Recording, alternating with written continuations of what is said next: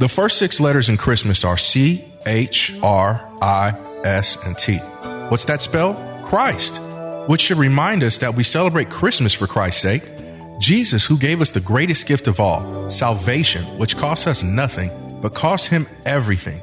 He is the reason for Christmas and every season. Many of us miss the real meaning of Christmas because we focus on giving gifts that last for a season rather than gifts of the Spirit that last a lifetime and from generation to generation. Thank you for listening in today. Have your Bible close by and have pen and paper handy. And Father, we thank you for the worshipful atmosphere in this place, in the homes, and in the Spirit Center. We thank you, Lord, for those who are worshiping with us around the country and world. We thank you for the gift of technology. And we thank you for the gift of your word, the gift of your Son, the Lord Jesus. And we thank you, Father, for the gift of salvation. Help me now to preach in the power of the Spirit and may your people document truth, apply truth, live by it, so their lives will be the better, enriched, and matured to the glory of God. In Jesus' name we pray. And all God's children said, Amen. Have your Bibles. Turn with us to the book of Luke, chapter 2, verses 7 through 18. And It is a Christmas text that we'll be preaching from this morning. Luke, chapter 2, verses 7 through 18. The Word of God reads And she gave birth to her firstborn son, and she wrapped him in cloths and laid him in a manger because there was no room for them in the inn. In the same region, there were sh- some shepherds staying out in the field and keeping watch over their flocks at night. And an angel of the Lord suddenly stood near them, and the glory of the Lord shone around them, and they were terribly frightened. And so the angel said to them, Do not be afraid, for behold, I bring you good news of great joy, which will be for all the people. For today in the city of David there has been born to you a Savior, who is Christ the Lord. And this will be a sign for you. You will find a baby wrapped in cloths and lying in a manger. And suddenly there appeared with the angel a multitude of the heavenly army of angels praising God and saying, Glory to God in the highest, and on earth peace among all people with whom he is pleased. When the angels had departed from them into heaven, the shepherds began saying to one another, Let's go straight to Bethlehem then and see this thing that has happened which the Lord has made known to us. And they came in a hurry and found their way to Mary and Joseph and the baby as he lay in the manger. When they had seen him, they made known the statement which had been told them about this child. And all who heard it were amazed about the things which were told them by the shepherds. From this passage, we want to preach the first Christmas rush. We want to preach the first Christmas rush. I am so very thankful that God the Father gave us the greatest gift humanity has ever known in the Lord Jesus Christ. Jesus was and is light, born into a world that is filled with hopelessness, a world that is enveloped in spiritual darkness and destined for a Christless eternity. But God, out of his unconditional love, God, out of his infinite goodness, God, out of his undeserved grace, gave us the greatest transcendent gift the world has ever known in the Lord Jesus Christ. The scripture says in Matthew 121, and she will bring forth a son, and you shall call his name Jesus, for he will save his people from their sin. Jesus means salvation. Because of what God did thousands of years ago, we have a special time to reflect and be thankful for the immeasurable, immense gift of the Lord Jesus, not only for the Christmas season, but also throughout the year. Not only just throughout the year, but throughout all of your life. And not only just throughout all of your life, but throughout all of eternity. Yet, especially during the Christmas season, we do not see people rushing to celebrate the Christ of Christmas. All of us I must admit, are inundated and overwhelmed with unrelenting commercials about Christmas sales and all these offers and promotions. Your mailbox is stuffed to capacity with Christmas appeals and promotions and sales, while many others rush to the malls, seek out Amazon, uh, head to Walmart, grocery stores, HEB, and so many more for items for that special family meal and many during this time, they rush to the bank to borrow beyond their ability to repay and end up in depression when the bills come due in January. Before the turkey can digest, they leave the Thanksgiving table early to rush and stand in a long line all night to be the first to enter when the, the store doors open on Black Friday sales. They push, they shove, they stampede, they fight, they cuss each other out, they abuse verbally, they cuss out the sale associates, only for the item to be on, on sale on Cyber Monday. But who is in a rush to experience the Christ of Christmas? Even in the scripture, we see people who were not in a rush to see Christ. Even in the text, even in the Bible, we see a number of accounts where historically people were not in a rush to see Jesus.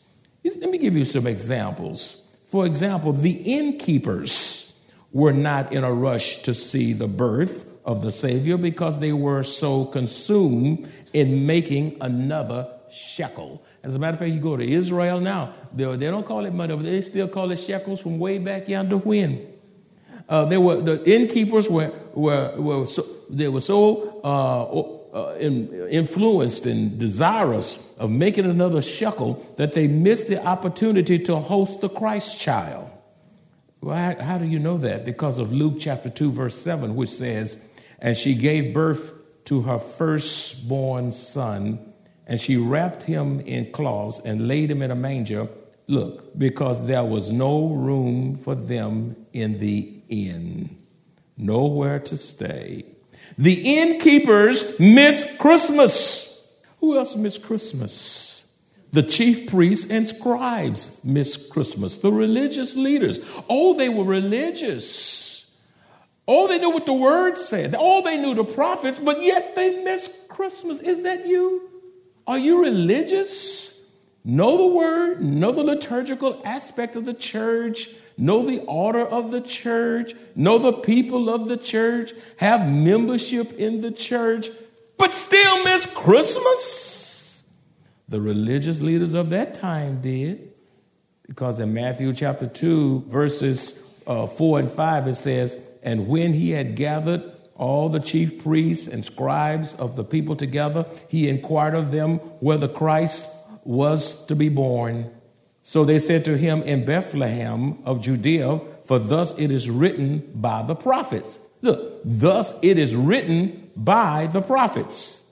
Micah chapter 5, verse 2 also says, But you, Bethlehem Ephrathah, though you are little among the thousands of Judah, yet out of you shall come forth to me the one to be ruler in Israel whose goings forth are from of old, from everlasting. Reference to the Messiah being born in Bethlehem. Bethlehem means house of bread. The Messiah, Jesus, the bread of life, was born in the house of bread. What was so stunning is that the chief priests and scribes knew the prophecy that spoke of the exact location of the birth of Christ, yet they were not in a rush to seek out the Christ child. That's amazing. They knew the prophets, they, they, they knew what the prophets said, they knew the prophecy of Christ, they knew the location, but they were not in a hurry to meet Christ. There was no rush. They missed Christmas. Even though they knew the law, even though they knew the prophecy, even though they were religious, they missed Christmas. You look nice. You have beautiful dresses, beautiful, beautiful casual wear, beautiful, all of these things. You got big, nice Bibles, and some of you don't have Bibles nowadays. You depend on your calculator. Your, your battery gonna go out one day. I'm still believing bringing a book. It's not like a book, by the way. Let me just pause to promote a book. It's nothing like the B O O K, the book, to turn the pages and annotate and write and to be able to touch and all of these things. I'm still, I'm old fashioned, but I don't want to get, I, I don't want to, I don't want to get so modern that I don't want the book anymore. And that's nothing wrong with the gadget. There's nothing wrong. I use it. You know, I, I have one, but, but I still like my Bible. I still like my Bible. How do you learn the, how do you learn the books of the Bible? I, I bet you if I told, uh, uh, just point it out and say, okay, give me the 66 books of the Bible, y'all, y'all duck under the seats, a lot of you. duck under the seat. You won't learn those books of the Bible with that technology. You just hit the button and just zoom, and it's right there. That's right there. You know what? We don't even remember our spouse's numbers anymore in a cell phone.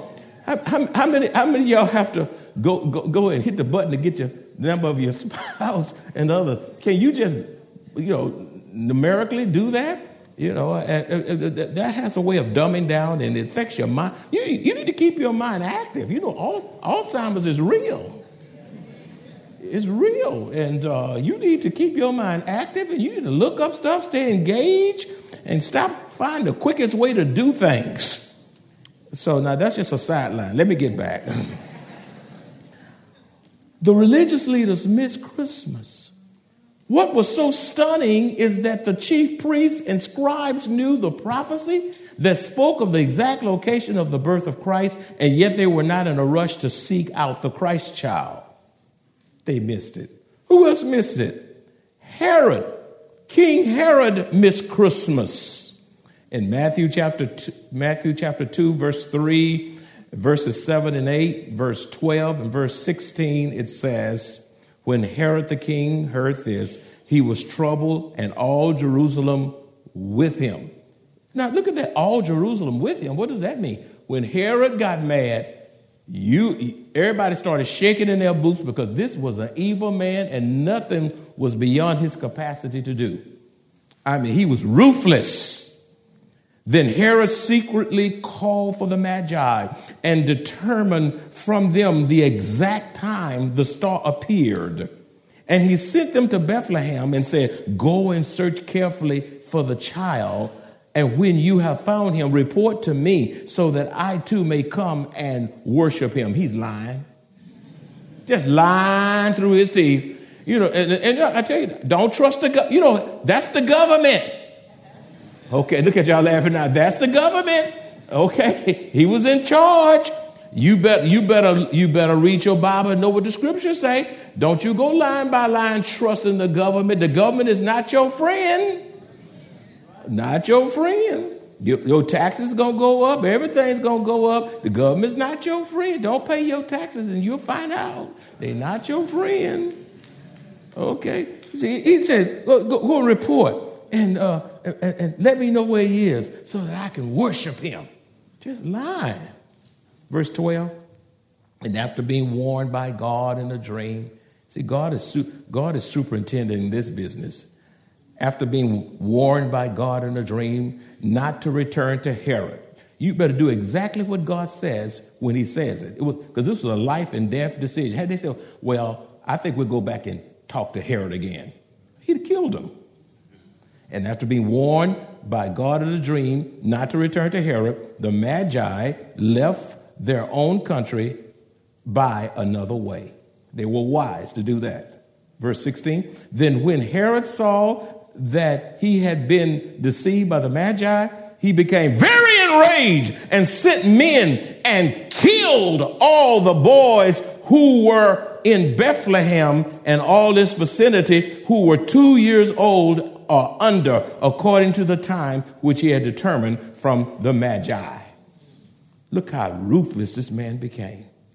You're talking about slaughter. By the way, the slaughtering of babies is still going on today. Huge controversy. Huge controversy over babies. Babies being killed by the millions. And Christians are not even burdened. Not even burden. A real baby, you have to have life in the womb before you can have life out of the womb. And we could say, how, how could Herod do this? But the same question we can pose, pose today how can people do this today? Look, oh, do I get an amen? Look how weak y'all Y'all are weak. You see, y'all been conditioned. The world has secularized y'all mind. You can hear truth and can't say amen because you've been baptized by the media. Oh, God, help me preach this message. King Herod missed Christmas because when he heard the king of the Jews was born, instead of rejoicing that a Savior was born, this cruel, this bloodthirsty tyrant who committed many acts of atrocities and cruelty to protect his own power was intimidated and threatened because of, uh, because of a rival to his throne had arrived on the scene. When he instructed the wise men to seek out the Christ child that he may come and worship him, they were instructed by God to go another direction. Don't you go back to that maniac. As a result, Herod felt deceived and became enraged and put out an edict to kill all the boys who were two years old and under in Bethlehem and all its vicinity to ensure that the Christ child was slain. He was demonically energized, and Satan wanted that baby because he, Satan knew uh, that through that baby would come eternal life through which we would be saved. And had that baby been killed, we would not have eternal life today. Why don't you thank God for divine intervention? Thank God that God was superintending the process that salvation would come to his people. Instead of rushing, instead of Herod's rushing to receive the Savior, Herod sought to murder the Messiah. To, to, to murder God, to murder the Savior, to, to murder our blessed hope, to, to murder eternal life, to murder the God of mercy to murder the one who saved us, redeemed us, who helps us. He said, kill him at any cost. Start with two and go down to make sure he's dead. He was an evil, evil man. He was demonic, energized by Satan possessed by Satan. Let me shift to another question now, since I have your attention. Who initiated the first Christmas rush? Who initiated the first Christmas rush? According to Luke chapter 2, verses 15 and 16, the shepherds initiated the first Christmas rush. Where is it? In verses 15 and 16, it says, When the angels had departed from them into heaven, the shepherds began saying to one another, Let, uh, Let's go uh, straight to Bethlehem then and see this thing that has happened, which the Lord has made known to us. And they came in a hurry. Look at that. That's the, that's the rush. And they came in a hurry and found their way to the to Mary and Joseph and the baby as he lay in the manger. Now, let me give you historical perspective on the shepherds. They were among the lowest and most despised social groups. The very nature of their work kept them from entering into the mainstream of Israel society. They could not participate in ceremonial worship and all the religious festivals and feasts that were that the law required. Uh, they couldn't participate. They cared for sheep that would someday be sacrificed in the temple. As they moved about the country, it was common for them to be regarded as thieves. They were, they were considered unreliable and were not allowed to give evidence in the courts. And yet, out of the whole of Jerusalem society, God chose shepherds to hear the good news of the Savior's birth. After baby Jesus was born, they were the first to hear the good news of the newborn king and rushed straight to Bethlehem to see this mysterious, mysterious supernatural thing that had happened. So that's who initiated the, the first Christmas rush. It was the shepherds. Allow me to give you some spiritual insights about the shepherds some more insights. Sometimes you can get so common with the account or with the narrative that, that you don't allow the text to no longer uh, give you truths. Uh, to, to enlighten your mind. You can get so familiar that you miss God speaking today because you think you know it. Spiritual insights about the shepherds. Number one, when, when our omniscient God wants to get your attention, he knows exactly where to find you. Did you hear that? When our omniscient, God knows everything. Uh, uh, God, when our omniscient God wants to get our attention, He knows exactly where to find you. God doesn't, God didn't have to look in the yellow pages. God didn't have to go by some navigational system. Say, you know what? I got to put this in the GPS because I, I, I, unless I find, you know, you go to GPS, it take you way, it take you all the way around all the way around. It's best for you ask the question, look, where do you live? So that you can go straight there. Anybody had a anybody went the long way around on your GPS? You took the scenic route trying to follow that thing? Oh my goodness. I think all of us have. But God doesn't need a GPS. He doesn't need a compass. He doesn't need a guide because he's the all wise, all knowing God. Luke chapter 2, verses 8 through 10 says, in the same region, there were some shepherds staying out in the field and keeping watch over their flock at night.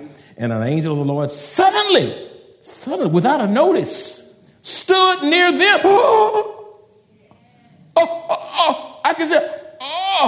I mean, can you sit down with the sheep, dark, in the starry night, and all of a sudden, an angel. Oh. I bet they froze.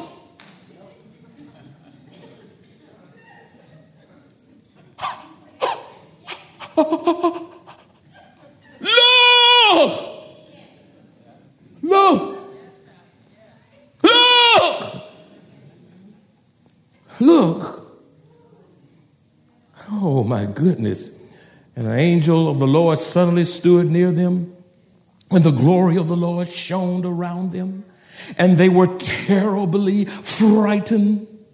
And so the angel said to them, Do not be afraid. He had to calm them down.